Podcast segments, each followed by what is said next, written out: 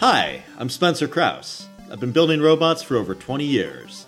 In that time, I've seen a lot of interesting things and I've heard a lot of interesting stories. Collaborative with Spencer Krause is a place where my colleagues and I can relax, have a drink, and talk about some of the crazier things we've seen at work and some of the experiences we've had that have gotten us to where we are today. Subscribe today to join the collaboration.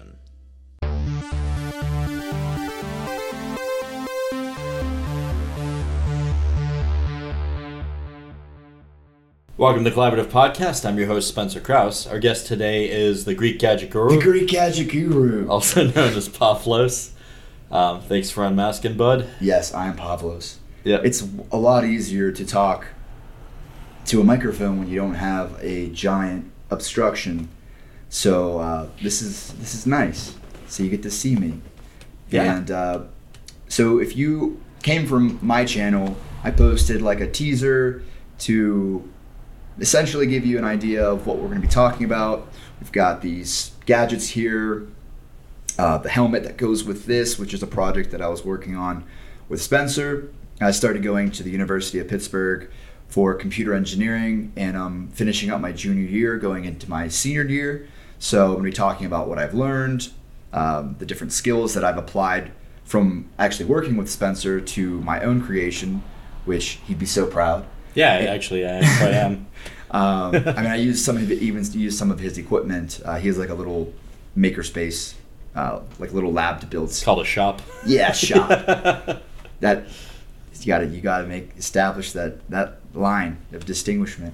Yeah, Uh, very distinct. Very important details. Uh, Uh, what else? Oh, uh, so this this project here is something that I built in my junior design class. It's really fun. Um, basically, you have a sound laser. I just, I guess, I just like using lasers for everything. It's a direct. It's a it's a speaker that I can point and and it will sound like it's someone's the sound is right in front of your face but if you're like three feet to the left or right you can barely hear anything like it sounds muffled It- you can tell that it's coming from wherever i'm pointing it's a directional speaker um, so i built it into this it is kind of cool. We, we tried it out before we started Yeah. recording, and i had this sexy drill battery with a 3d printed mount um, so that just goes it's pretty slick. Yeah.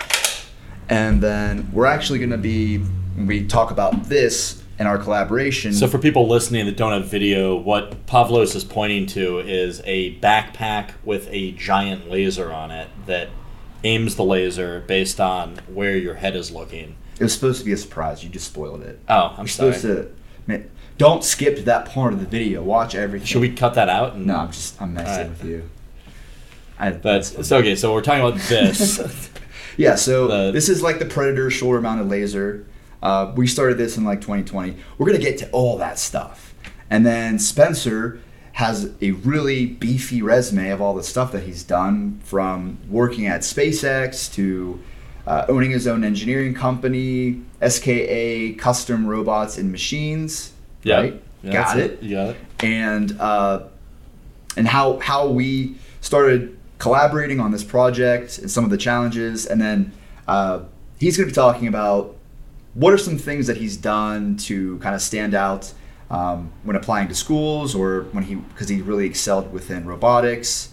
Uh, also, some of his experiences and you know what what did he take from school and apply to his to his projects and what did he learn from his own outside the classroom learning that he's been able to do and how you can improve uh, your abilities as a maker how do you stand out how do you get better at this stuff what tools do you need maybe Or if you want to get a master's degree in robotics, like how you get to that Yeah, point. I mean, sounds so so a lot of in between. There's there's I want to be plenty Iron Man. ways Like, to, how do I do that? to get into this. So. Yeah, I bet that's a big Google search term. Like, how do I become like Iron Man? What did he study in college? Yeah, a combination of you and me. It's just like physics or something.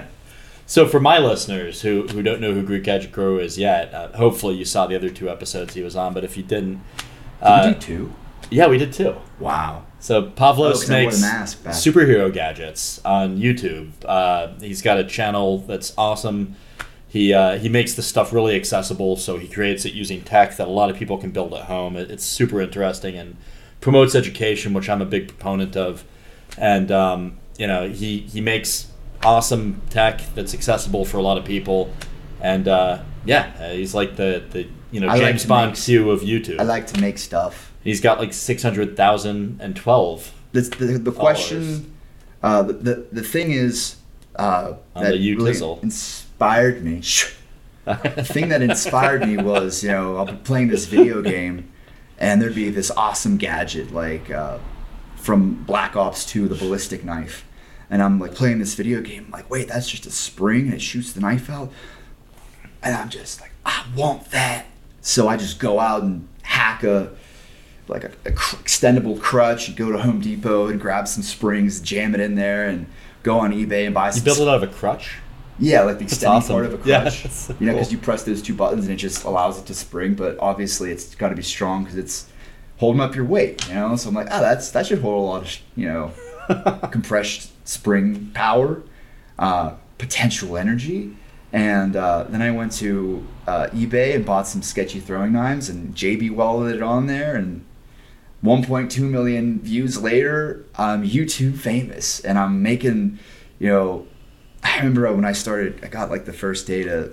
Um, first on YouTube, with that, what happens, at least the way that they they unrolled their um, partner creator program or whatever, um, you would put a video on there, and it was kind of like a la carte of what you could monetize. It was only after it reached a certain threshold.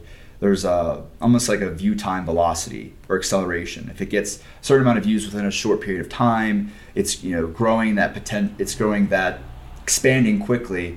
They would say, "Hey, like this is something we should monetize." So I'd get that email, and then after a while, once you have that track record of just you know uploading content that consistently that's still consistently drawing an audience, they oh, uh, I think that they extended the partnership program, uh, and then they changed things years ago. So they kind of dropped the curtain.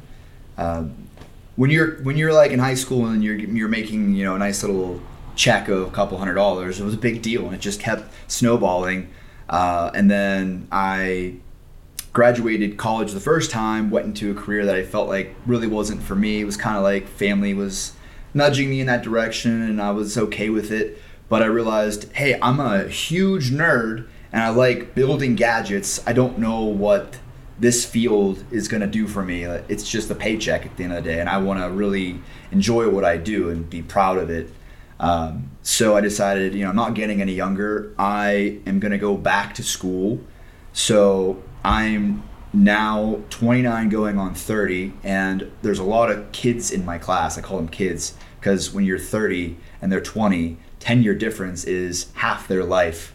And you literally, people's jaw drop whenever you tell them that you're almost 30 because it's 10 years is a big deal to them. You know, like 30 is, a, you know, oh my God, I'm to be 30 when I, not a big deal. But I, I have had Agreed. um, some funny stories where I was working on this lab and I messaged one of my um, friends and he said, "Oh yeah, come over and um, I'll take a look at your, you know, we can debug the the circuit or debug the code, uh, but I'm having people over, so uh, you know, feel free to, to stop by, whatever." So I get there and there's like a full on college party. They had a beer pong table and they're like, "You ever play beer pong before?" Like, no. How do you play?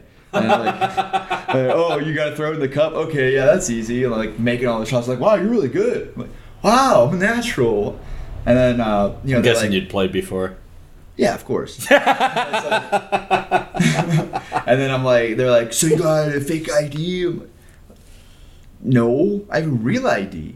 Oh, did you like buy it from a friend or something? Like, yeah. I'm like, dude, I'm almost 30. Like, you know, I've been able to drink for as much time as half your life. It's, you know, but uh, I'll take it as a compliment. I guess it's all those Yeah, years sure. of uh, being a recluse, uh, staying inside and, and tinkering on all these gadgets. I'm 34. People think I'm 45. That makes so me feel I'm- really I'm bad. I'm gonna start losing my hair. That's, Ah, I, I've got particularly bad genes in that regard. I don't think it's necessarily going to happen to you. did that hurt? Are you offended? No, I don't give a shit. Okay, thank you. Anyway, um, okay, so you're at this college party. People think you're. Yeah, so I mean, 20. there's just there's Yeah. definitely like something that you have to navigate at college, going a little later than most, and so uh, I'm happy to see that some of the skills, well, actually, a lot of the skills that I've applied to different projects is really applicable, especially to some of the design projects that I've done, like junior design. Uh, that's where I built this. Uh, this is a directional speaker. Uh, this was kind of inspired by some of the manufacturing uh, prototyping styles that I learned from Spencer whenever I was working on this. Um, Thank you, sir. yeah. But uh, talk about this for a second. Uh, this is probably going to end up being my senior design project. Uh, and I've definitely learned a lot of new skills since being at the University of Pittsburgh, which I'm going for computer engineering. And basically, you know, how do you organize? How do you put together bill of materials? Um, how do you uh, debug using an oscilloscope? That that applied to this. Uh, making my own printed circuit boards. So if I want to take something that, you know, I would typically have to buy all these off the shelf components from uh, eBay or Amazon and jam them into this little box. Well, now I can figure out what the components are, make my own board, and you know, instead of the laser watch being size of a deck of cards, it's like you know, as thin and small as my Apple Watch. So that's going to give me a lot of new abilities as a creator. So the plan is to, uh, well, probably gra- graduate, obviously, um, get some stability within the job field, and then what I'd like to do is slowly transition into making content and uh, having almost like a uh, a store or uh, some sort of business model where I can sell maybe kits or something along those lines. Uh, Spencer's got a business degree, so maybe he could help me with that. But Happy to talk. yeah. Um, so, yeah, content creation is really challenging. Uh, that's and especially with engineering. So I apologize for the absence, and uh, I hope everyone's been well. I hope I didn't give everyone a heart attack because, like, you know, we get comments that are like, "Did he die?" I'm like, no, but um, yeah. So it's it's been a crazy ride. But uh, to talk about this project, um, do you want to tell them about Yeah, sure. what's been So, going on? Basically, uh, Pavlos and I met at a makerspace uh, here in Pittsburgh, and um, we were having a beer and we just hit it off pretty immediately. That intelligent dude, uh, very like-minded, and we're talking, and you know, Pavlos mentioned his YouTube channel, and I'd seen it before and actually was a fan, and I. A- I remember that. You were like, Greek Gadget Guru, right? Like, what? I didn't recognize your face, but like when you started talking about what you did, a mask all the time. Usually, Yeah. I wear I wear this mask with LEDs. Uh, it's difficult to enunciate.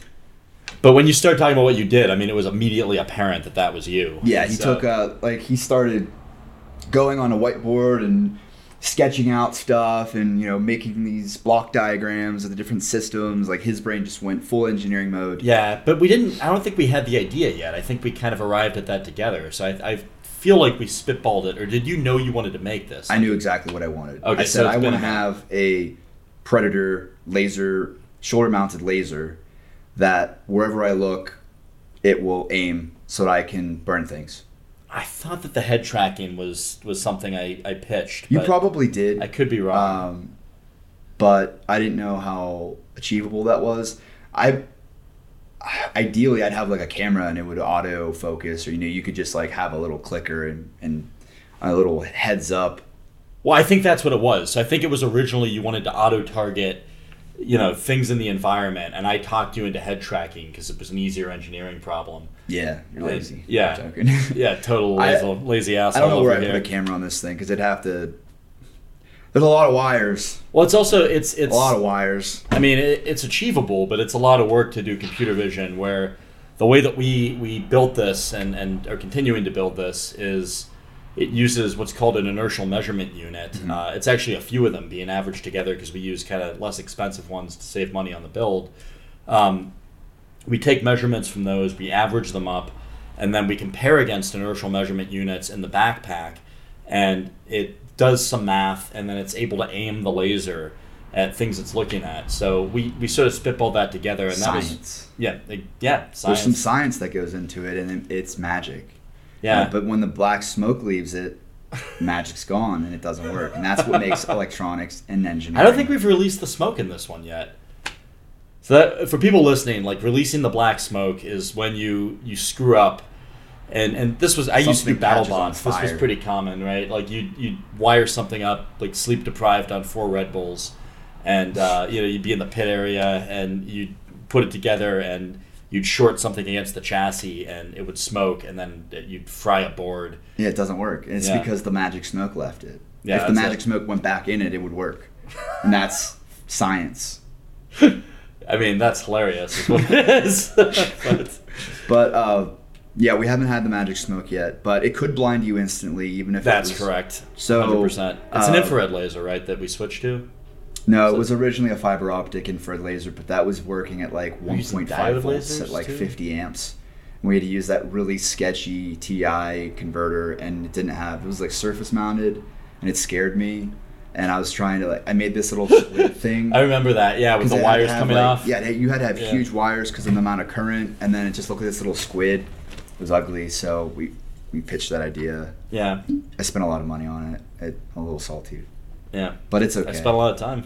You did, you did. but uh, it was fun. I mean, so like the way we the way we worked on this is, um, you know, Pavlos came by my shop. Like once we kind of hit it off and decided we wanted to do it, Pavlos came by my shop and we just kind of spent long days and we did it in like the traditional prototyping style. So like we would sort of figure out what we wanted. We'd come up with a basic block diagram of what that looked like, Mhm. and then we would start building the blocks and putting them together.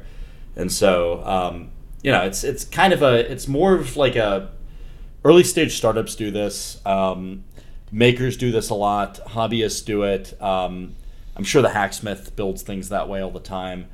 Um, and it's it's pretty rudimentary, but for a system of this scale, you can kind of get away with it.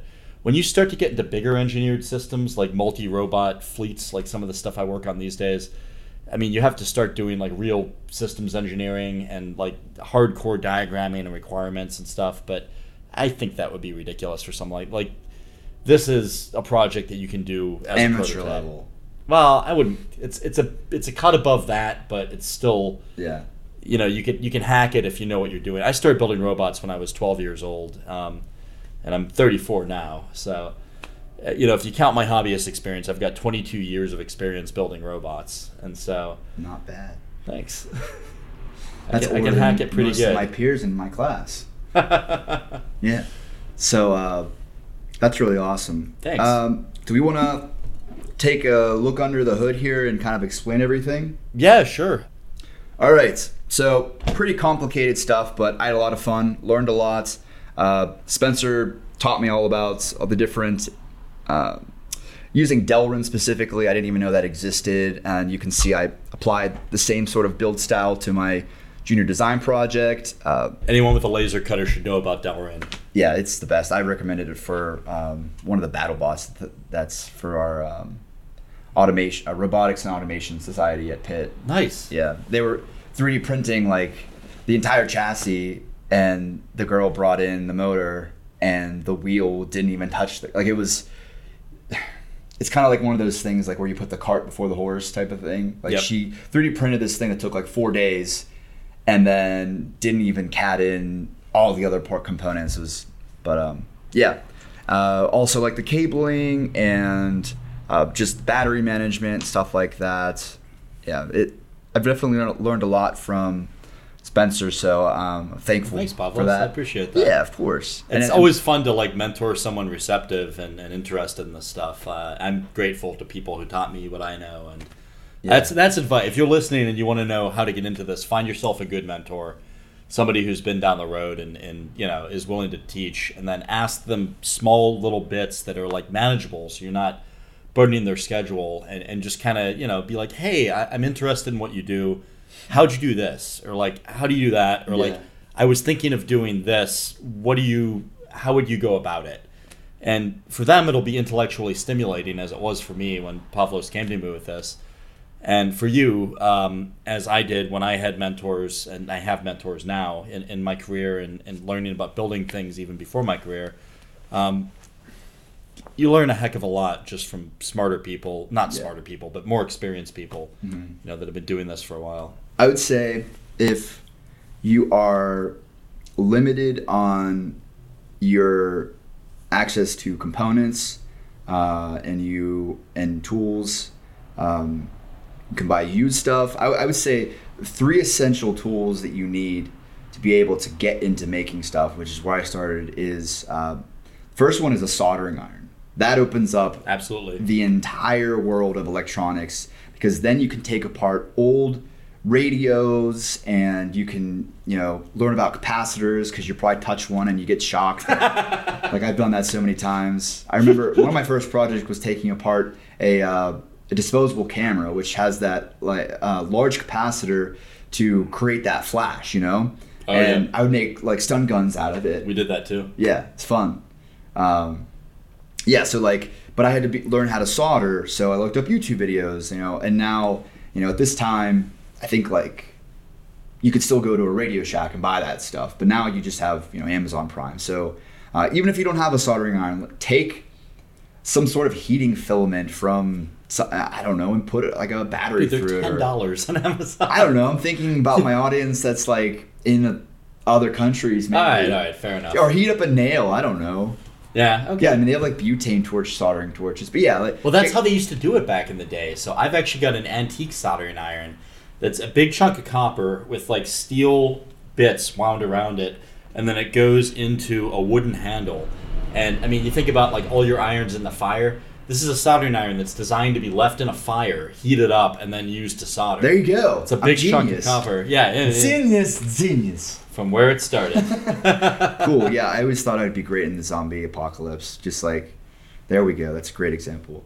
But yeah, I mean, uh, so definitely a soldering iron. So you get opening up old electronics, taking stuff apart. Um, that's number one. I would say number two for me. Um, I, I would have to say a Dremel tool. oh yeah, Yeah. this is a great tool for anyone Yeah. starting out in particular. Like, I got my first one when I Affiliate was. link in the description. I don't know. We'll make it. We'll make it bundle. Yeah, yeah. I got my first one when I was 12 years old. Uh, That's funny that you we both had that. Yeah, that that's about when I got mine. I got it Yeah. for Christmas. I, I think I got mine for Hanukkah.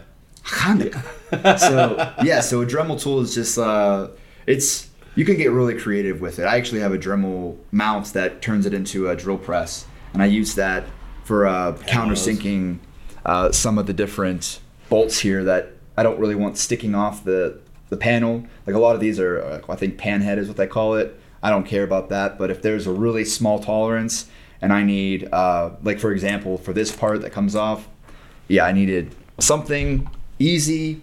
And the Dremel, you can even 3D print stuff. Uh, mounts, I've seen people take their Dremels and mount it into, make a s- tiny little belt sander or, a, you know, it's pretty cool. The DIY community with People make belt sanders out of Dremels. Yeah, it's cool. That's that's pretty awesome. Yeah, I like it. They're creative. There, there's a lot of other ones. Where do they get the sanding belt? Just off like another belt sander, and then the Dremel drives it. Um, I don't exactly remember. I think yeah, I think it's that. Um, there's definitely small belt sanders for jewelers and stuff like that. Oh, that makes sense. Yeah. yeah, like if you don't. Plug a Dremel into that, put a bearing on like a shoulder bolt, and then you got the other side, and you're good to go. Yeah, pretty much. Yeah. Um, so that's the first one because you because you can cut metal, you can grind stuff, you can sharpen stuff, you can polish things, you can.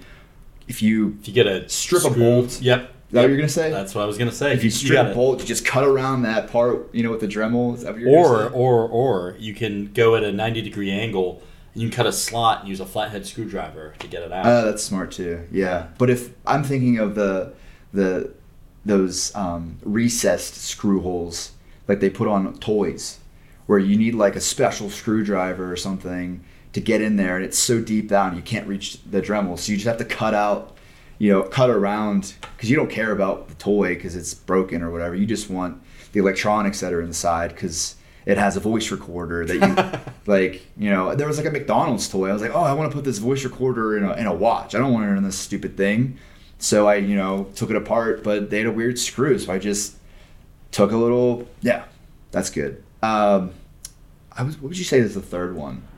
okay so soldering iron I, I Dremel had put I mean, zero thought that- into this before it, but it's just been on the tip of my tongue. I've got a weird one that people may not find interesting, but is cool to me, and this is eclectic. It may not belong on this list, but I'll say it anyway. Are you gonna Uh, say calipers? I was gonna say Knipex pliers wrench. That's so weird. Don't edit that out. I'm joking. I know he's talking about. It's like pliers that instead of moving like this, they move like this. Oh, it's awesome. I mean, you can you can use it to get metal that's bent that you want to be flat flat again by squeezing it like it's a vise. Uh, you can use it to operate on any hex head bolt. Um, I don't know. They're they're great. You can throw all your crescent wrenches in the garbage when you get one of these. Yeah. So I don't know, but maybe it's not like one of the three. So Yeah, I would say for multimeter, multimeter. Get yourself a multimeter. Be able to see what voltage is coming out the other end of your thing. That you should probably buy that when you buy the soldering iron. In fact, Yeah. you can get them for like what, like ten bucks probably for an entry Yeah, go to level Harbor one. Freight. And Spend thirty bucks and get like a really decent one on Amazon. Spend one hundred twenty bucks and get a fluke. You know, I mean, you can you can kind of you know sort of pick your your level of quality there, and it'll tell you voltage. It'll tell you the amount of current you're drawing if you hook it up in series as opposed to in parallel. Um, it'll tell you um, you know a, a bunch of st- you can test batteries with some of them. Uh, it's it's a good you know starter. I'm still thinking about my third one. Sorry. You don't think it's a multimeter?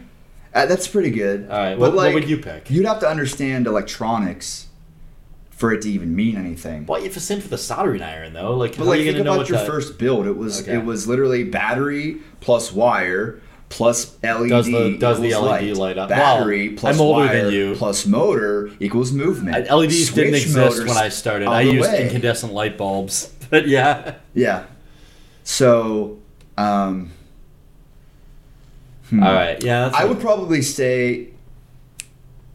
I would probably say a screwdriver set.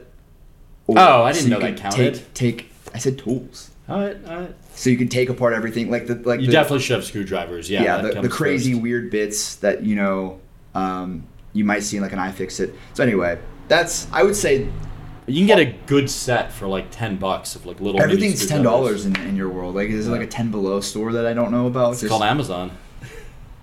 yes, maybe.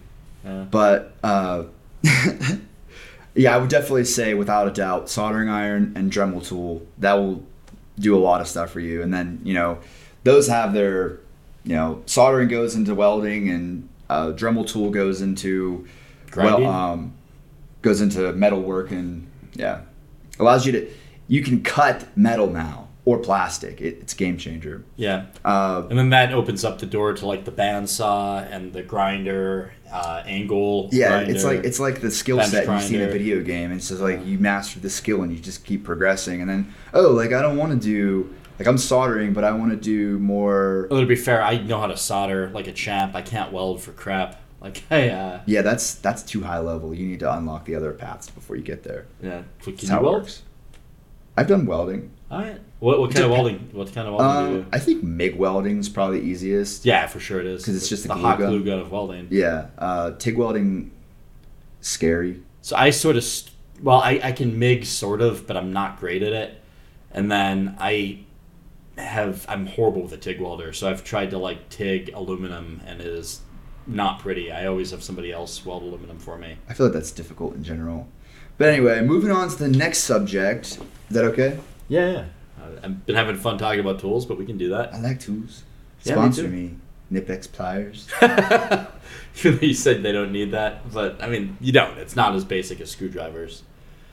Yeah. So yeah, we how to weld, and you can just take scrap metal and make your own Knipex pliers. Done. Yep. Yep. And a Dremel tool to make the yeah whatever. Uh, so So bah. Bugs. I guess what are some of the things you've learned since you started going to the University of Pittsburgh? That you I Uh, guess we talked about that a little bit, but Yeah. So let's just show them this, because this is actually something I yeah, can. it's it's pretty cool. Uh, okay, so this is a my junior design project, as I talked about a little bit earlier. Um, this was a lot of fun to build. I my teacher told me I win. You got the best one. That was that was a good that was a good validation uh, that all my you know skills were able to come together and build something that impress, impressed even a PhD in computer engineering. Uh, now, granted, I'm a student, but he he felt like I really went above and beyond, and he actually asked me to to come to his class for this semester and show everyone this, uh, which was Nice. which was really cool. Now, That's awesome. Now everyone's like, "Oh, that's Paul. Hey, what's up, Pavlos?" Yeah. Uh, it's, so- it's actually pretty good ergonomics too. I'm looking at where the buttons are relative to your thumb. Yeah, I wanted. Yeah. originally, I was gonna make it look like uh, like a folding. You ever see one of those folding pistols that looks like a briefcase and it like folds out like a flashlight? I think I think it's called the FMG FMG nine or something. Really Yeah. cool design. Like it, you know, it has a handle and you press a button and it just folds out and. You probably see it in Call of Duty, but you know this was for a school project, and I was making something that looked like a concealable firearm. So I scrapped that idea after wasting lots of time over Christmas break, and I decided, okay, well, I want to be able to have this thing in public, but not attract people because it looks dangerous. Can I can I just kind of emphasize something you just said there, which I think is important to What's people that? that? are going to make it in this community or in, in this profession? No. So you said after wasting a lot of time over Christmas break, Yeah. that means you're passionate enough about this that you took your free time and you spent it on making stuff. Yeah. That's that's what it takes to be really good at this. For anyone listening, like the people that really, really, really innovate and build the best stuff, You love can't building buy that on. Amazon. Well, you can't learn it in school either. Like you have to be driven to want to make things. Yeah. Like people that that you know want to make things and are, are excited by making things and do it during their free time make better stuff than people that don't. Yeah, there's a lot of a lot of people that graduate with PhD in engineering, electrical engineering, and they've picked up a soldering iron maybe like twice, and uh, that's fine. But I think that there's a lot of wasted potential there, um, and so you know if you're more of hands-on and you like to learn and take on different challenges, uh, I went to a uh, like a career day and I was talking to one of the recruiters and I told him about this project and he was really impressed and, and I said I'm looking for internships. And he said well we're only taking internships for next summer but we'd still hire you. And I think better than Nice. an internship would be a digital portfolio so you know I'm gonna have to go back and take video clips of all my builds and you know have a write up to explain what I did and uh, that should be fun. But to be able to not just hand someone a piece of paper with some text on it, but you know have hand them a link, send them a link. Oh, I always want to see that more than I want to see an internship or Yeah. like a, a resume. Like it's way better to see. I'm gonna like bring an iPad and like have a like a slideshow with my videos or something. That makes you stand out. Like as somebody Bring who hires a decent amount of engineers, like when I look at people's resumes, it's kind of boring because like you see thousands of those, but when somebody shows you a video of something they made, or they bring in a cool thing they made, Hmm. or you know they've got you know pictures of things they made, even like a portfolio. I mean that's that gets my attention as as somebody that's hiring you know technical people. yeah, and it shows dedication to an extent because you know And it's more interesting for the interviewer. Like, think about it. Like, Totally. do you want to read text on a page, or do you want to see cool things that someone took the time to build? you want to see cool things they want to see cool things now watch cool things so we've got a bunch of little dials here this controls the channel there's 12 different audio that are preset you can upload them using uh, micro usb like a flash drive um, there's like a module in there. And then this is to control the cooling fan because it's taking this drill battery which is 24 volts and it's uh, up uh, it's upgrading it or no uh, boosting it to actually make wait i think it's yeah no no no it's actually operating at 15 volts but it raises the current of the sound signal. Um, and then this is to control the volume of the actual microphone But it raises the current or the voltage. so they have to be high amplitude so don't you raise the current to raise the amplitude I would think the voltage, but that's just intuitive. I'm not an audio engineer. No worries. i should probably know that Yeah. but Well, because you, you pull current. I don't think you can raise that because there's only so much that a given power source will maybe i'm just thinking amplitude and amps that makes sense. Yeah. So, anyway, Uh, let's just show you. So you got two buttons here. Uh, if you press this red button once, it clicks in, it stays locked. You know, it's one of those locking switches. So you have it pressed out. This is going to play the audio that I have set here. Just kidding. Is it not working now? Oh no. That's funny. Oh, now it's I hear the fan spin up. Oh, did I forget how it works? That's farting. So where are the microphones here? So if I point at his microphone, It sounds like a siren. yeah.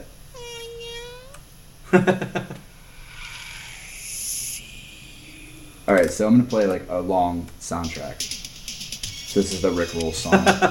so if I point it,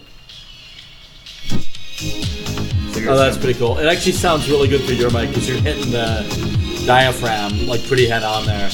That's interesting because these are side-facing mics. So if you talk into the tip, it doesn't really work. But which your point at mine. But yeah, when you're talking to the side, it's supposed to work. So that's actually. Wait, hold on. Try. I'm- I'm trying point, to be- point at mine again. No.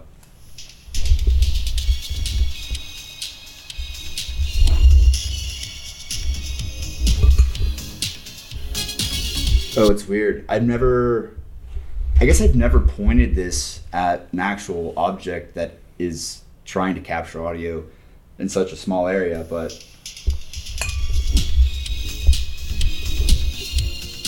So I can I can hear my audio, but I feel like I need a directional laser on this thing to show where it's pointing. And you told me that was a stupid idea. But I like, said it was it's not. idea. It's you did. I'm And it- It's definitely not. It's definitely not straight and parallel to this. But yeah, you can tell. I point it this way. So you know I'm a cynical engineer.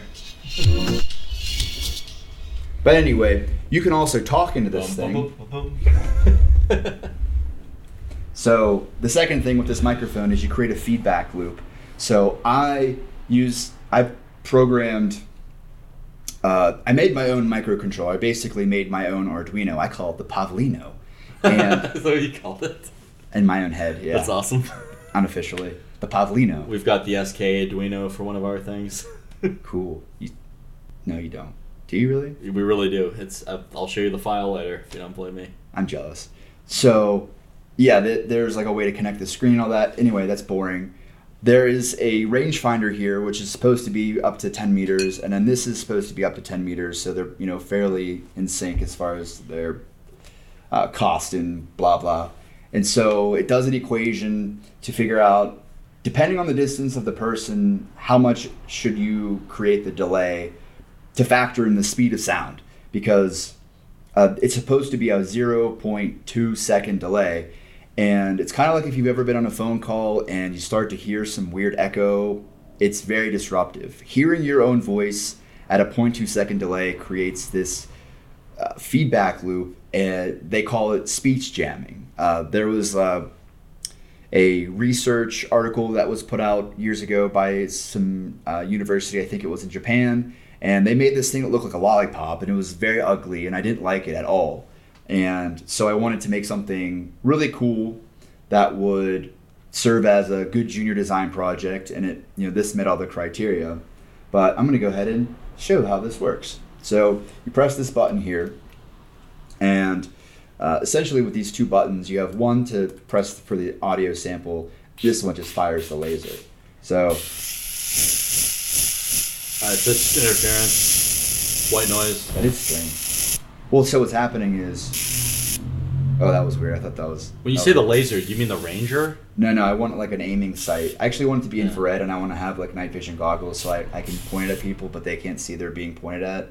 But it's too expensive, and I'm a college student, and What would it cost to do that? Just out of curiosity. t- to To get night vision goggles? uh, 'Cause I, guess it's not the laser; it's the goggles. Well, so I have this, the yeah, the goggles. Um, if you want a monocle, you could get like if you want something that's nice and sexy and small, uh, like three hundred dollars. All right, that's not horrible. And then the next one up has like Wi-Fi, so you can send it to your phone and record it and all that, which is what I want. nice. How much is that? I think like four four hundred or It's not the worst. yeah, but I'm poor. because I'm a college student. We could we could sponsor it. Ooh, I'd like that. Yeah. But it'd be so simple because I would literally just be putting it on here. Yeah, uh, that could be fun. Let's let's talk after the pod. Yeah, maybe we'll we'll film a video out in, in the field and we'll go to like Starbucks and we'll like start playing sounds of oh wait. Like when we're in public. Is that a fart? Yeah, we can get some really nasty. We like 12, 12 fart noises. Like one if you had a bean burrito, one that like silent but deadly. Uh, you know, we're getting into that that uncharted territory. Don't talk about those things. But you know what I'm talking about. Imagine being able. I feel like you could have an entire prank channel where you can say something to someone or make a sound that appears as if it's the wall is talking. So you have like this creepy. Well, that was what's interesting about it is we were playing around with that before we started, and you were pointing it just in different places, and it sounded like the sound was coming from there. like it's Halloween time, and someone's sitting at Starbucks sipping their coffee, and all of a sudden they hear. like, you could really mess with someone, and if you had a hidden camera or something, that could be some really funny content. But eventually, it would catch on, and we'd have to do the next thing, and then you could sponsor that video. Yeah, absolutely. but uh, like Ali G over here. yeah. All right, so go ahead and talk into this. It's, it's okay. very. Uh, check, check, check. Talking, talking, talking. Uh, I'll take off one of my headphones. Uh, okay. Yeah. Uh, so I'm talking. Still, still hearing static. you can't hear it. Uh, no, not yet. It's, it sounds like static. That is wild. I've Should- never. should we edit that out? that is not a true to. Cut that. Cut that. Cut that. But anyway, um, what's supposed to happen is I record his audio because this is a boom microphone. It's a directional microphone. This is a directional speaker. So I record his audio, uh, delay it at a, a 0.2 second, which does the feedback loop jamming in your brain, and send it back to him. So Well, it's definitely true, right? I've been on cell phone conversations with people where, like, there's a delay because I hear myself through their speakerphone and I cannot even think straight. So that's definitely real. Um, but it's very disruptive. Yeah. But with these microphones, um, it just sounds annoying. But the physics behind this are pretty cool. Um, if you can s- start with imagining how some people can can sing into a microphone at a really high pitch and then it breaks. To my understanding, the physics of that is you mean like with the glass? yeah, glass. Yeah. What did I say? It's a microphone. No, a glass. Got so it. you have a wine glass and you yell into it and it, and it breaks. To my understanding is there's a resonant frequency of the glass and when you match, what are you looking at? Oh, there's a light I could see through the uh, tripod mount that was Oh, yeah. on the bottom. To Yeah. program this thing because it uses a, a microcontroller, I had to use this plug-in thing because before on our other project you had to take the chip, put it onto a real Arduino, program it, take it off, and put it into your. Is that a heat set uh, quarter 20 you used for the tripod mount? Yep, Nice. I got that from you. sir. Yeah, thank you. it's nice. Uh, yeah, Spencer has a McMaster-Carr in his house, like basically in his house setup. It's nice. Uh, I like of it. parts. Yeah. Yeah. Uh, where was I? So we're done with the physics. Oh yeah, so the physics of it, uh, essentially, I say that word a lot because it makes me sound smart. What you have too. going That's on- Most of what I got from grad school was ways to sound smarter. Yeah, I didn't know that. That's you learn something new every day. You get big words. So this these are all transducers. They're sending out ultrasonic frequencies. So you're putting in the audio, you're turning it into the uh, 60 hertz, and then because all these are going in parallel, but because they're also high amplitude, at 60 hertz the wavelength is pretty much like a centimeter wide, and the sound energy, if that makes any sense, the the amplitude of the of the wave is confined to that space, and so um, it actually vibrates the air in between all the different trans transducers. So the sound is actually the air is acting like the diaphragm on a drum. You know, the air is vibrating. So that's why you can point this, and at 60 hertz, you can't hear that sound at, at that frequency. Um, but when you come in, in line with it, you can hear the sound. And then, especially whenever it hits an object, I'd imagine that it depropagates into lower frequencies because it's you know slowing down, and that's when you can actually hear it, and that's pretty cool. Oh, that's interesting. I don't know enough about sound Yeah. engineering to fully understand. But as it, far as the glass description, it's um, when you when you have two frequencies, uh, the resonant frequency of the glass and the reson and the uh, resonation of your voice yelling, it amplifies, and that's why the glass explodes. To my understanding, is that I'm pretty sure that's accurate. I don't like I said. I'm pretty sure not that's accurate. I'm gonna go. It sounds smarter than what your response is, so we're gonna say that I'm right. All right. I'm pretty sure that's how it works. It's kind of like, yeah, it's kind of like if someone, if pe- two people grabbed the end of uh, a carpet and went like this, the waves would come come together at the same time, and they would push something. It's kind of like when you Yeah. get dou- double bounced on a trampoline. trampoline, Yeah. sort of. So you're talking about constructive interference? It's constructive interference. I think that's the double bounce effect. By the way, just a separate thing. Is this a custom piece that you made to guard the front of it, or did that ship with that ultra? Yeah, I made this because I That's wanted to be able to put this on the table Yeah. and be able to. it's a nice touch. Yeah, I like added that last. I didn't want. It, I thought it looked a little naked without it, and Yeah. yeah. I think I think it's better with. Like I think that's a that's a great that's a great feature. it's sexy. I Yeah, like. I, I agree. It is sexy. Uh, yeah, so there was a lot of stuff that went into this, but I learned how to make circuit boards. I got to show off my maker skills to my professors and some of my classmates. Um, this is probably the most complicated project that I've ever done, and so now that I've achieved this, I feel a lot more confident. Even including that. Well, I was going to get to that. I feel a lot more confident being able to complete this. So uh, we're going to put this down for a minute, and we're going to talk about. Just get back to this for a split second. Um, so I'm a junior going into my senior year, and me and Spencer worked on this during 2020, uh, around that time. Yeah. Um, part of the reason why I took such a long break initially was before the pandemic, basically, was I got kind of stuck with some schoolwork because I was trying to tr- go into a different field. So I was taking some classes to get up to speed, and I didn't have very much time to make content. And I, my idea was I'm going to come back and blow everyone away with some really awesome project. It's going to go viral and it's going to explain this long uh, hiatus of content. But uh, shortly after we started working together, I'd say about what a m- month or two, maybe. Yeah, pretty pretty quick. Yeah. Yeah.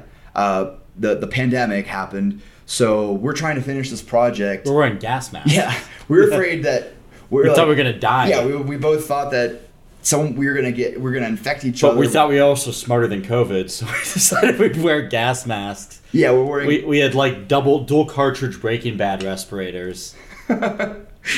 you had a microphone in yours, so you could still be heard. Yeah, that's true.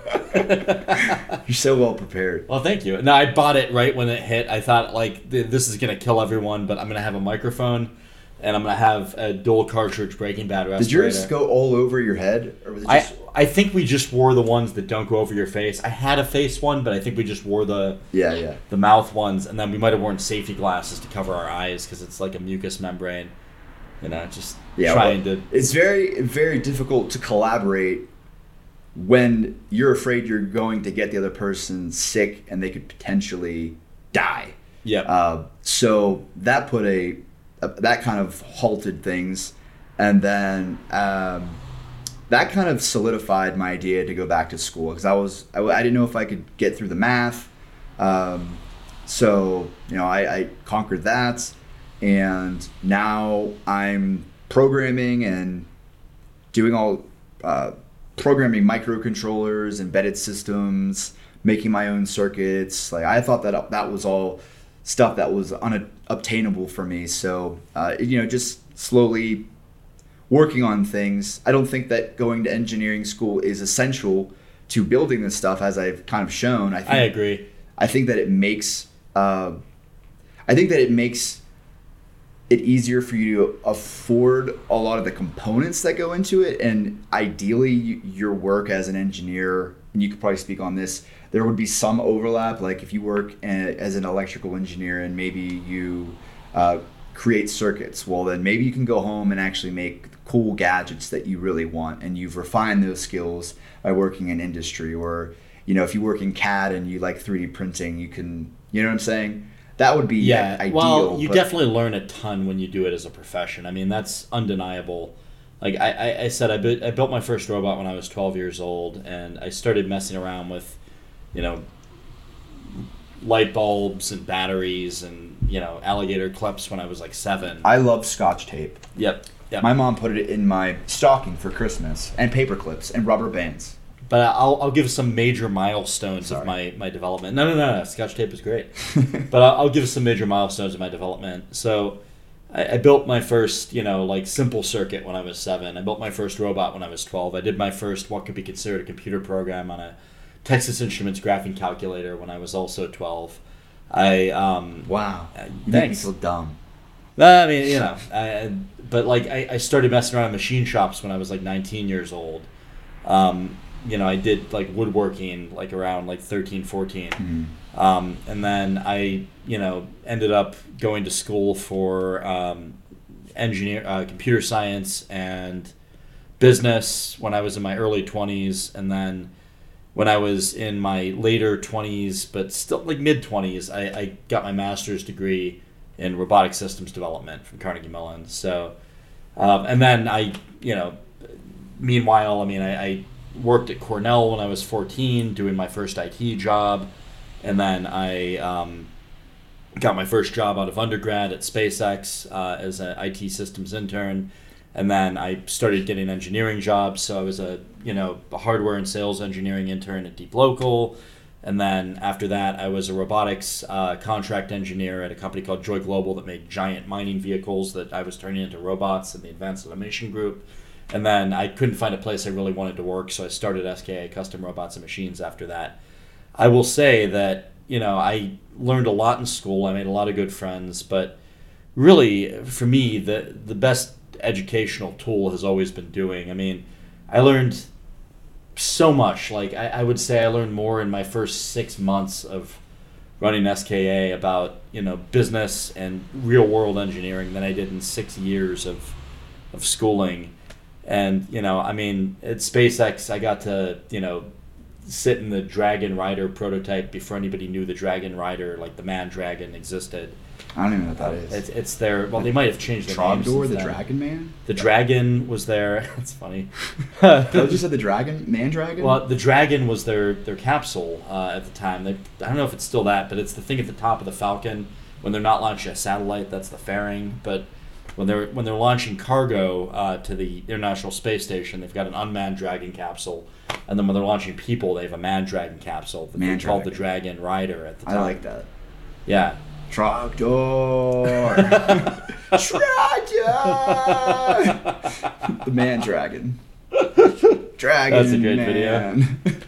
But like I don't know. I mean, I I always enjoyed making stuff. I always learned a lot from that. Um, you know, whatever I could get my hands on. I mean, when I was at Cornell as a 14 year old uh, working I, information technology, you know, there was I was in the chemistry department, and they would have a pile of free uh, lab Talk to the audience. I know Sorry, all this. They would have a pile of free lab equipment you could grab.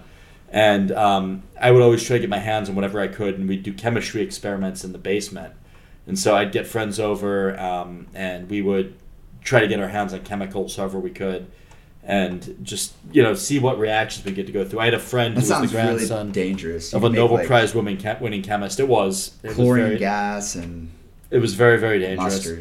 But my friend Joe McLafferty was um, the the grandson of a Nobel Prize winning chemist. I think his name was Fred McLafferty, and he taught me all about chemistry. And so I started messing around with that. I'm not great at it, but I did that for a little bit. Um, I tried to build a robot vacuum like in the early 2000s before Roomba was a thing. Um, I, I always enjoyed. I mean, I was doing like relays in the wall to control over a parallel port the lights in my bedroom when I was like a 13 year old, um, and you know through a computer just to do like home automation.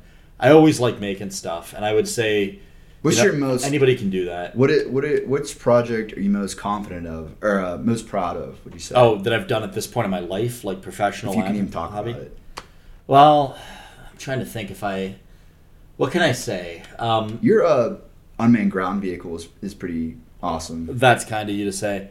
Yeah, so that one was a um, self-driving vehicle that um, you know was designed for the commercial construction landscaping industry to move gravel around sites, so Yeah, it could it move was like 300 a- pounds. A, a, a tank tread wheelbarrow that would follow you wherever you needed to go on the job site so you wouldn't break your back lifting bags of concrete and rocks. Yeah, And it was cool. And we filmed a commercial for it.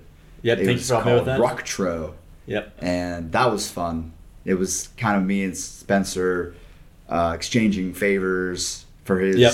Uh, help with engineering projects and his time, and my experience as a videographer. Still one of the best ones I know.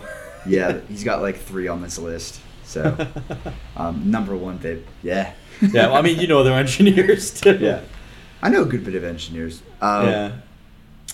but yeah, I mean, I'm interested to see where you end up in like five years once you get out in industry and start doing I'm gonna like. paid engineering. Like you're gonna, I Mm. think you're gonna go far. We'll see. I mean, you you definitely are. You're a smart guy, and like you know, you've got the passion, and and you actually you actually care about it, which I think is going to drive you to take what you learned at work and bring it home, and work on it more, and and create something even better. Yeah, I guess if you want to know the thing that I you're welcome. I appreciate it. I appreciate you. Uh, if you want to know the thing that I'm the proudest of that I've ever done in my career, there was one project that we got where a client came to us and they wanted a um, how do I put this in a way that won't get me in trouble? They they wanted because I can't talk about what it actually is, but Got those NDAs. they wanted a complicated piece of uh, robotic software that was supposed to take a person 18 months to make. Um, and it was for a robot that didn't exist yet. And they wanted it in two and a half months. And when they came to us, um, they wanted, uh, it was really, really difficult. Like they wanted some stuff that you could only really normally do with a graphics processing unit done without a graphics processing unit. Hmm. So on like ARM chips. So anyway, so again, supposed to take 18 months for a single person on their team. I was able to recruit seven people, like really good engineers, and line them up and get them to put it together in two and a half months. Wow. And yeah, we, we created something they loved that they continued using. It ended up in the final product. And um, I'm, cool. I'm super proud of it. So I mean, there's, like- it was a management challenge, even more than an Yeah. engineering challenge. But I mean, you know, we had to get rid of a person. We brought another person up and promoted them to the lead on the project. Hmm. And um, you know, the customer was happy. We got like you know testimonials, and I mean, you know, they came back to us for more work, and it, it was it was one of the highlights of my professional career. I thought you were Um, gonna say it was the, the laser, and I'm sad. No, I'm joking. I'm sorry. The laser's cool. No, that, that's really cool because that's like a whole uh, another aspect of things is the business side and um, you know making tough decisions about uh, who you hire and that's just like a whole nother animal that Well, you know there's so much to learn. I mean, and I, I'm, I'm I'm happy to kind of mentor you on that too. And, and you know, if you want to hear what I have to say, if you want to listen to some old windbag, happy to keep talking. But I mean, I've I've learned a lot and I've made a lot of mistakes. And mm-hmm. every time I make a mistake, I, I become smarter because I'm not going to make that same mistake again. I put it in my journal, and I make sure I don't I don't screw up in that exact way. Hmm. And there's levels to it. I do mean, you, you journaled is that something that you recommend I do, yeah. I I mean, every time I screw up, like, you know, it's it's easy to hate yourself when you screw up. It's easy to think, you know, I'm, you know, I'm a fuck up. I, I can't do anything right. I made a major mistake. Until you learn to embrace it and you realize that you know nothing great ever gets done without mistakes, right? I Mhm. mean, Edison, the, the famous adage is he tried to figure out how to make the light bulb 300 times and it didn't work. And, you know, somebody asked him in the press, you know, like, you know, how did it feel to screw up 300 times? And he goes, I did not screw up 300 times. I figured out, you know, 299 ways not to make a light bulb or something like that. Yeah, I'm right. probably butchering it, but you know, it's it's really true. I mean, every every error, every mistake, every rocket that blows up, is is an opportunity to learn you know something that doesn't work and refine your approach and, and get smarter. And so I think that's really what you got to know if you want to be an engineer is, you know, how do you handle failure in, in a healthy way and, you know, approach it with a growth mentality. I mean, Mhm. that's maybe a little bit advanced, um, but that's uh, something I advocate for everybody that wants to go into this field. Yeah, that makes sense. I that's uh it's good I guess to acknowledge your mistakes in in a, in a written form that way you can analyze them. Uh, there's definitely something about writing. Do you have a, a written journal or is it like a like a paper or is it Oh, it's all it's all Digital. digital.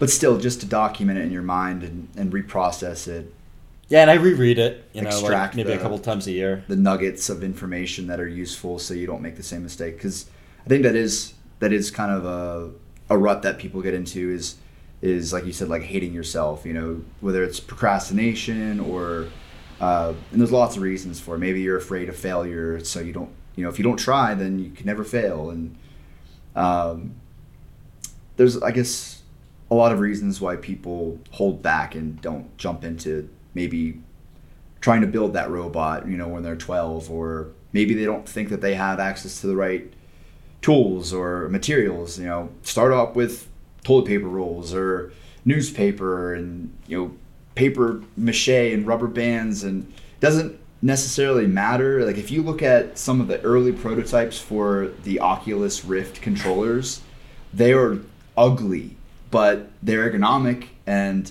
they felt good. You know, they felt good in your hand, and just putting that into pro into I've built some great stuff with toilet paper rolls, by the way. really that's cool. Yeah, I mean, But just growing up, I mean, you use whatever you can get. You have no money as a kid, so you want to Yeah. you want to build stuff. And you know, toilet paper roll, you can put a Radio Shack button on the well, Radio Shack's not around anymore. You put a button on the side of that and run some wires down it, and you know a flashlight in the other end, and Yeah, yourself yeah. a flashlight. You know, that's whatever. cool.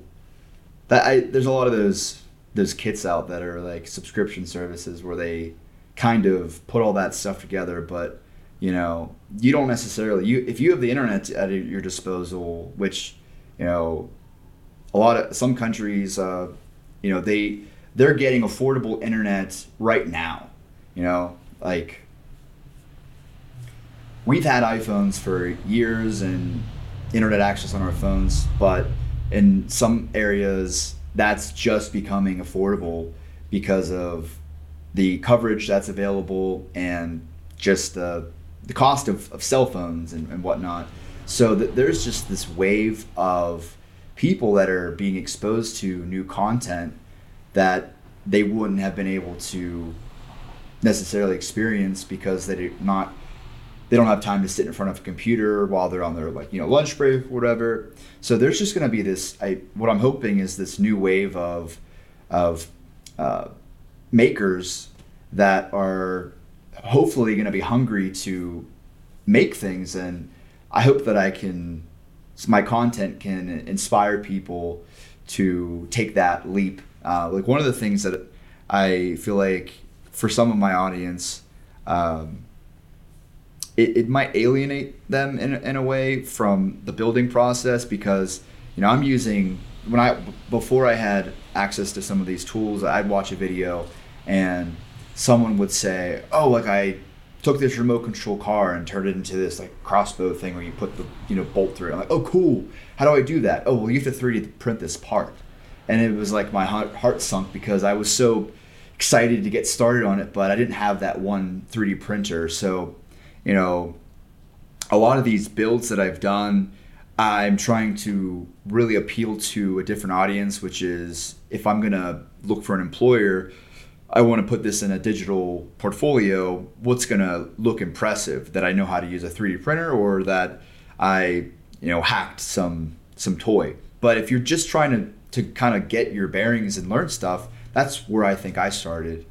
Uh, and I hope that I hope that I can have the humility to maybe go a little more into that direction so that I can kind of continue to inspire from from more of I guess I could say primitive or uh, simpler manufacturing methods. You know, like you don't need a drill press. All you need is just a steady hand and a, and a, and a, a drill, or Yeah. you don't need a lathe. You can just put it in a drill and chuck it and take some sandpaper and you know do whatever you know those simple tricks that are almost like life hack videos. I'd It like depends what you're doing, but we've all done it, and you're absolutely right. Like Yeah. more, not trying to flex and say, "Look what I have." You're not gonna hit I've like a CNC mill. It's like 15 micron tolerance with a yeah, hand drill, but you can do a lot of great stuff.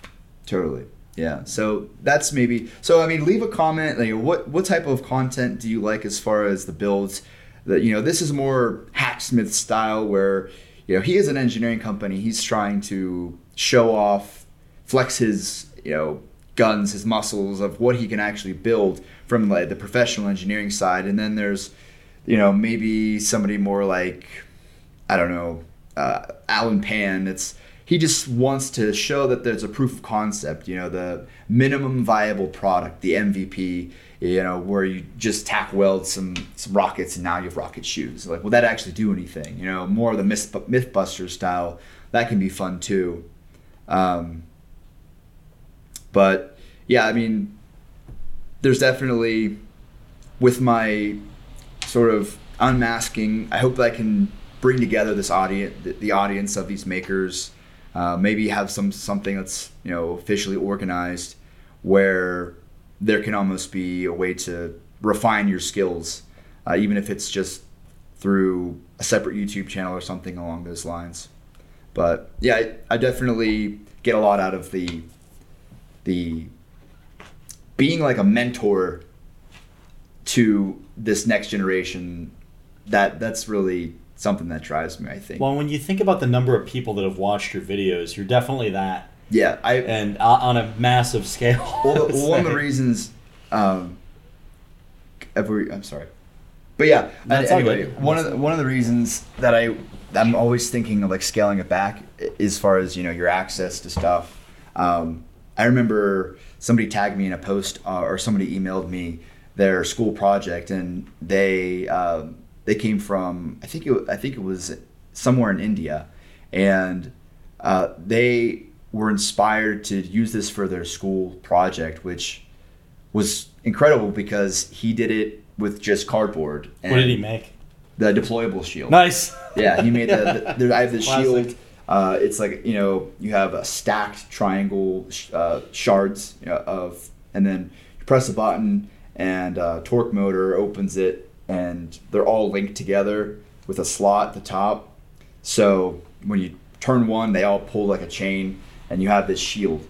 And he made that, and he lived somewhere in India, which is crazy because that's literally on the other side of the earth. And so I was able to reach them, inspire them to go use the tools they had access to. I was able to explain it in a way that they could, their minds could put it into simpler materials, and then they were able to learn from it. So that's that's really uh, fulfilling and rewarding. That's awesome. Yeah.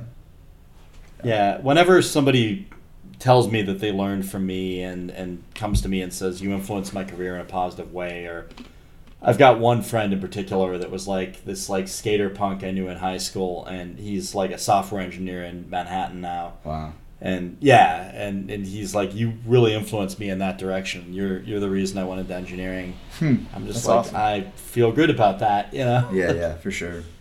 yeah. Um, So that's that's great that you were able to get a guy in India to build a deployable shield. yeah, I, I mean, it's just that's just a great example of the the reach and the influence that you have, which is you know. So I have to be careful what I put out there, uh, but yeah, it's it's been it's a been a fun ride. Um, I've enjoyed working with you. I'm looking forward to finishing up this project. Uh, actually, I forgot to ask. So as, as I mentioned before, there's basically a instant blindness death ray that True. will melt your. It, it will immediately make you go blind permanently. Like yeah. So that's this is going to be for my senior design, but I want to remove that part that's super dangerous, and so I insisted on it. yeah. So what you have here, oh Tammy, is the backpack. Okay, this is going to be fun. Is this okay? Yeah, you might want to move it a little more toward me to get it in frame, but Toward you like this. Uh, a little bit more. Yeah, yeah, like gonna that. sit on my lap like Santa Claus. Yeah, yeah. Nah, I'm good. oh wait, so I forgot. This is the this is the Mark One prototype. Uh, you want to show them to that? Yeah, yeah. you have So more we, hands? we use this to test Watch out. the. Um, There's a oh, piece there. Nice. Uh, we used this to test that the software was working, and we were able to actually track the head. So it pans like this and tilts like this. yeah, it's like a lazy Susan type bearing. Yeah, and um, that's that's kind of how we figured it out and yeah. put it on the shoulder and kind of mocked up the ergonomics of the whole thing and, Yeah. and figured it out. And then that informed. I thought it uh, looked too much like Captain Crunch because he has those like, I think they're called pauldrons on his on his uniform. Is that what the Napoleonic? Yeah, like the little, like little tassels. I didn't know what those were called. I thought I thought I would look like Captain Crunch if I had like had this here. So I it's like you know what, let's go with a full backpack and just go all out. It's a way better look. It's, Yeah. it's beautiful. Um, so good thing you. So, So- laser arms. Yeah, the laser instantly that would be Christ. tragic. That's terrifying. So you can see the light here is going on, right? So he put these really cool. Sometimes the light goes on. Oh, there we go. Wonder why. But yeah, so that's like a fighter jet pilot switch that powers up the whole system, and then this comes up and then rotates like this, and it sits about a foot off your shoulder, and which is a lot more like Predator than it used to be. yeah. So there's limit switches in here um, that are magnets. Well, what are they called? Magnet magnet switches. We used, I think, reed uh, switches. yeah, reed switches. So uh, there's an imp- a magnet that's right here that when it rotates, it triggers. So there's going to have to be some coding that goes into that. Yeah. So that there's interrupts. Um, It's so it knows the position, right? So you know when the magnet gets to a certain point, it's all the way deployed. right. And then I think there's an encoder on there too that it uses off. to track in, in between the magnet pulses. hmm Uh, there's that triple laser, triple dot laser there. But anyway, um, Yeah. that's gonna go away because it's gonna hurt someone, and I can't do it for school. So we have this awesome platform. Um, oh yeah, I guess I forgot about this. This was fun. oh, the hand control. Yeah, that Yeah. was that was enjoyable to, to build. This kind of, I should like put it on. A little bit of a human we'll, factor do that study. after. We'll edit it in. Yeah. So you you put your hand like this, and where's the camera? So you have all these buttons. This is fire, kind of like you're pulling a trigger. Um, this is to deploy. Oh wait, I think it's backwards. But anyway, I thought red was fire. Yeah, yeah, I think I'm supposed to have it on my other hand. But anyway, Okay. yeah, this is fire. This is to recalibrate it. Each has its own button. It's kind of like uh, Dr. Robotnik from Sonic the Hedgehog. He has a, a glove like this, and there's different combinations to talk to his drones. It's kind of it's similar to that in this way, but it's you know a giant chunk on your hand. But I thought that was pretty cool. And then I can't get it off. It's very heavy. It's very top heavy. Um, this is this is a for the aiming head sensor.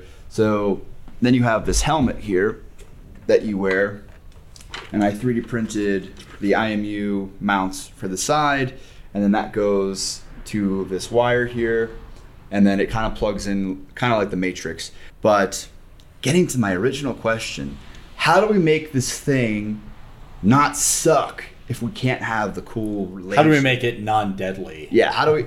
Well, I don't Or, make, not deadly, but blinding. It's gonna it's gonna ruin your eyes. Are you like it has to be a laser, but it's gonna be a? Like, I don't want to put. Well, I really wanted to see it burn stuff across the room. We'll It's- still do that eventually, like because that's the thing about this. It's modular. Yeah. Um, you just basically take the. Uh, I guess we should have put connectors on this, We right? can connectorize it. I don't think that's impossible to do. yeah, that would be cool. Yeah. Like to, to, You, to- you could re-terminate. Yeah. Um, add another connector so you can just plug in a new uh, type of gadget. And um, I was thinking I could take a suggestion from the comments below. But in case, so, so do that. if you if you have any ideas, like leave a comment definitely. But I'm gonna rattle off some that, that I've given some thought to. Um, so the first thing that came to mind is action heroes, which were like superhero ified, super. How would you do that? taking like ambulance uh, EMT, yeah, uh, yeah, EMT, right? And don't know if firemen, yeah. and so uh, first responders, that type of stuff, and giving them super tech, like an axe. If you're a fireman, it's like an axe that's on on a robotic arm that like smashes the door. You know, it's just like this reciprocating arm sma- door smasher. Yeah. Um, or they had ones with like you know he has a fire hose on his shoulder, um, that type of. So I was thinking about doing is since we originally were going to use a fiber optic fiber optic cable, is to use some Bowden tube and have like a solenoid that presses and deploys a one of those uh, aerosol like des- uh, like stovetop fire extinguishers.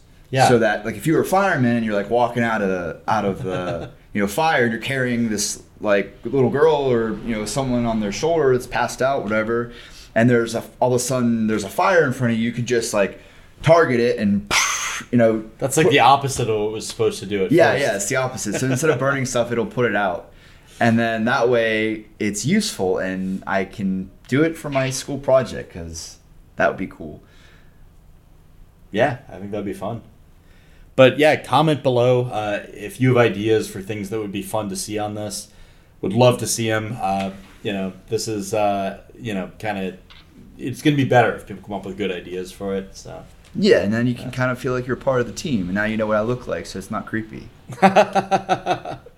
Yeah. I send money to my chat roulette. yeah, everyone everyone everyone uh, donate five dollars to the super chat and then you know if my entire subscriber base comes together we'll have like three million dollars and spencer's company can make us like at least an iron man arm and then i'll give you the and then we'll open we could source probably build more than an arm for that, but yeah yeah, and then we'll open source the files so you can build it for yourself but you probably don't have the materials so but at least you have the option. That's kind of how it works when you like on a on a patreon. They're like here are the Yeah. files. I'm like thanks Yeah. hacksmith. Like i don't have five thousand dollars laying around to make that heads up display helmet. He open sources all of it. uh, i think he has a patreon where he yeah he, he does a good bit of it. He even made a battery powered so iron man can sometimes use his repulsor to like weld stuff Yeah, So he took uh, an arc welder. I think it was it, wa- it was something where it was almost like a, like a, a safety. It was basically a plasma cutter. That's what it was, but it was battery powered. Yeah. and he built it into a portable system, that's pretty so cool. you could actually cut through, like you see in yeah, you just go. It was on his forearm, so you go Yeah. like this. I'm like that's really cool, but that would cost me like probably ten grand. yeah, yeah. So he, here are the files. Like it's not useful. It's not economical. You just run, you know, a, a long extension cord and call it a day. But if you want to have cool stuff, yeah, like a multi-million dollar humanoid robot. yeah, That'd be fun to build. three million. yeah. So everyone super chat. I don't know. I don't think you have access to it. Maybe we'll do a live stream. What, what but- is super chat? okay? Am I am I the So super chat is when you're going when you're live streaming, like there's so many people in the chat typically. So you, you pay some nominal fee, it could be one dollars, five dollars, that goes to the to the pay the the, the, the streamer, and then you depending on how much you spend, your name will appear in there. So you're getting acknowledgement. So like if you want to shout out, be like, hey, like love your channel, keep up the great work. Here's five dollars, you know. And it'll sometimes people can use OBS to um, create triggers so that like if someone gives hundred dollars, there'll be like confetti because they hook they hook it up to a a relay or something, you know, a Wi-Fi relay, and uh, that's what super chat is. nice. Yeah. But uh, That's awesome. Uh, I, figured we'd plug something at the end, but we don't have to. what do you want to plug? I was gonna ask what you want to plug, Oh, and then I was gonna. Plug, I was just gonna I'd do my say, you know, plugs. So if you like this sort of setup where we film a podcast and then I Yeah, I mean most of you I don't know, if you want to subscribe, that's awesome. Please, yeah. I, I would love you subscribe and you can come straight here and get the content, you know, direct. We get a lot of cool people on here. People that have worked at NASA, people that own robotics companies, people that have been, uh, you know, putting robots on other planets. Uh, Wow, that's A cool. lot, lot of space stuff. Yeah, You got to get better titles. I haven't seen that one. yeah. I I think space roboticist is what Eddie Tunstel, the chief. Tech- need- your, your title needs to be this engineer makes robot alien robots or robots on other planets question mark We've had a bunch of Mars NASA it's like shows Mars and, and like close up with a magnifying glass from a telescope and it's like this little robot We've had a bunch of walking on the people that own like multi-million dollar robotics companies on. Um, we've had uh, you know just interesting people that are doing really cool stuff. We, have, we had a surgeon on that qualifies medical robots, um, really who cool. also is an engineer as well as being a surgeon. One of the smartest guys I know, Ken Yurish. Thanks for coming on. And so, if, if you like this kind of stuff, you want to see more of uh, me and you know Pavlos Greek Gadget Guru talking, uh, please subscribe. Um, you know, thank you. And if you are interested in having a custom robot or machine built, please check out SKA Custom Robots and Machines. We do uh, contract engineering for uh, early stage new product development. So yeah, thanks for coming on, and uh, hope to see you in the next one. Thanks for joining us today. If you made it this far, chances are you'll like other episodes too. Collaborative with Spencer Krause is available on YouTube, Spotify, Apple Podcasts, Google Podcasts, Pocket Casts, and Radio Public. Subscribe today to get notified when the latest episodes release and support the channel. Collaborative with Spencer Krause is sponsored by SKA Custom Robots and Machines. If you're in the market for robotics contract engineering services, please consider hiring SKA Custom Robots and Machines. They sponsor this podcast and they solve some of the